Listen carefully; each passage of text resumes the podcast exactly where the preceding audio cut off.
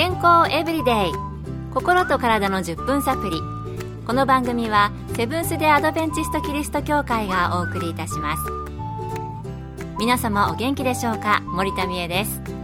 今日もあなたやあなたの大切な人の心と体の健康に役立つ情報を短い10分間にぎゅっと詰め込んでお届けします。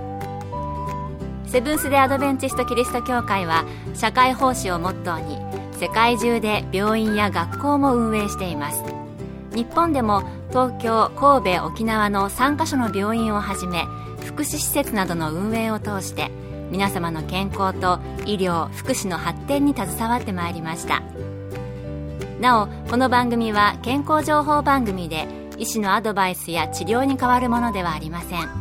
すでに投薬を受けている方また病院に通われている方はかかりつけの医師の指導のもとこの番組の情報も参考になさってくださいアメリカで相次ぐ銃乱射事件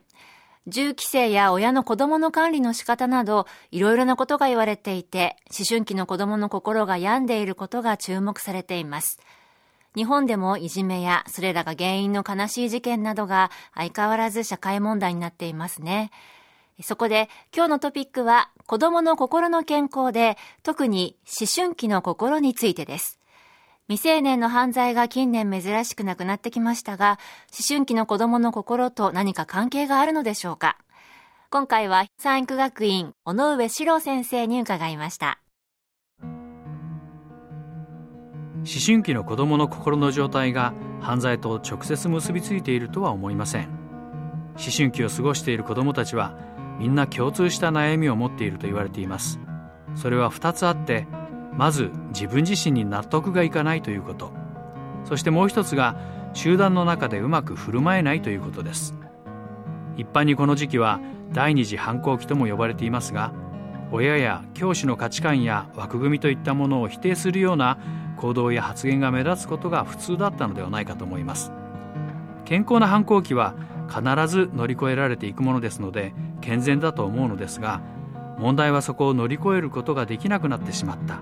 あるいは間違った方法で乗り越えようとしてしまうことが犯罪などと結びついている。ということは考えられるかもしれません。なるほど、え思春期によくある反抗したくなる気持ちが犯罪を起こすのではないということでしたね。私の思春期どうだったかしらってちょっと考えさせられましたが、えー、お話では原因は思春期の反抗心ではなく、その乗り越え方ではないかということでしたね。実際にはどのようなことなのでしょうか？鍋田義孝という精神科医の方が学童期に親の言うことをよく聞いた子ほど思春期に混乱し心のバランスを崩しやすいということを語っておられます私は2年間幼稚園児から小学生までの子どもたちを教える海外の補習校で働いたことがあるのですがその時に小児も高2も同じだなと感じたことがありました。問題が起こった時の対応の仕方が小児ですでに出来上がっているという感覚でした。セリグマンという心理学者が考え方のスタイルは7歳頃に決まるという言葉を書いているのを見つけた時まさしく小児だなと思いました。彼は人が何かを体験した時その出来事に自分なりの説明を加えるがそこには個人個人の特徴ある説明スタイルがあると言っています。そしてそれは7歳頃に形成されその後40歳になっても変わらない傾向があるというのです。起こったことを悲観的に捉えるか楽観的に捉えるかの差は大きくセリグマンは学童期までにこの楽観的説明スタイルを子供時代に身につけさせることを進めています。健康エブリデイ。心と体の10分サプリ。この番組はセブンス・デ・アドベンチスト・キリスト教会がお送りしています。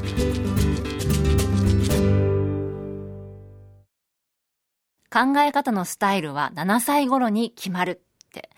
早い。そんなに早く決まってしまうんですね。えでは、思春期以前にはどのように子供に接したらいいのでしょうか？え品性の形成上、親や他の大人が子供に接するとき、注意しないといけないことはあるのでしょうか？思春期に悩み始める子どもの学童期に見られる4つの特徴というものがあります。1自分の主張がなさすぎる子。2どこか不安や緊張の強い子。3規則や役割にこだわりすぎる子。4評価されすぎてきた子。このような傾向が子供に見られるようでしたら10歳くらいまでにそれに気づいて親が子供との関わり方のスタイルを変えていけば思春期の混乱を防ぐことができる可能性が高いと言われています。どのような親の態度がこのような思春期の悩める良い子に育ててしまうのでしょうか。これも4つ挙げられています。1子供の行動を規制する態度で接してしまう。2親自身が不安や憂鬱を抱えるような態度を見せてしまう。3子供に期待や願望を押し付けるような態度で接してしまう。4子供への関心や関わりが少なく薄い印象を持たせてしまう。これらに共通しているのは子供は親から独立したさまざまな可能性を持った存在であるという意識が親に欠落しているということです。なるほど、えー、子供は親から独立したさまざまな可能性を持った存在であるという意識。持ってたいですね。それでは思春期の子供の接し方で何か心に留めておくことはあるのでしょうか？まず親が自分の不安や期待から少し自由になって素直に子供の本来の姿を見つめることが大切だと思います。私は12歳くらいになったら子供の教育の主体を親から第三者にシフトするというのは子供たちの順調な心の成長という観点からは大変意味深い選択になると思っています。それから父親の大切な仕事としてこれだけは覚えておいていただきたいのが母親を心理的にサポートするということです。父親の機能はパートナーの機能と言っても良いものです。頑張ってほしいところですね。いやー、お年頃の思春期の子供たち、私も思ってるんですけれども、もう一度親としての子供との接し方、それからパートナーとサポートし合うことなど見直してみたいなと思いました。今日の健康エブリデイいかがでしたか？番組に対するあなたからのご感想や取り上げてほしいトピックをお待ちしています。さてここで心の健康の秘訣をお送りする講演会のお知らせです。タイの健康ラジオ番組のスピーカーインソム博士による苦しみを幸せと健康に変える希望とはというテーマで行われる講演会です。日時は4月13日から15日20日から22日それぞれ金土日曜日毎晩7時から。場所は東京都杉並区の荻窪駅近く東京衛生病院に隣接する天沼協会。入場は無料です。心と体の健康の鍵をあなたにお届けする講演会です。お近くの方はぜひお越しください。健康エブリデイ。心と体の10分サプリ。この番組はセブンス・デ・アドベンチスト・キリスト教会がお送りいたしました。明日もあなたとお会いできることを楽しみにしています。それでは皆さん Have a nice day!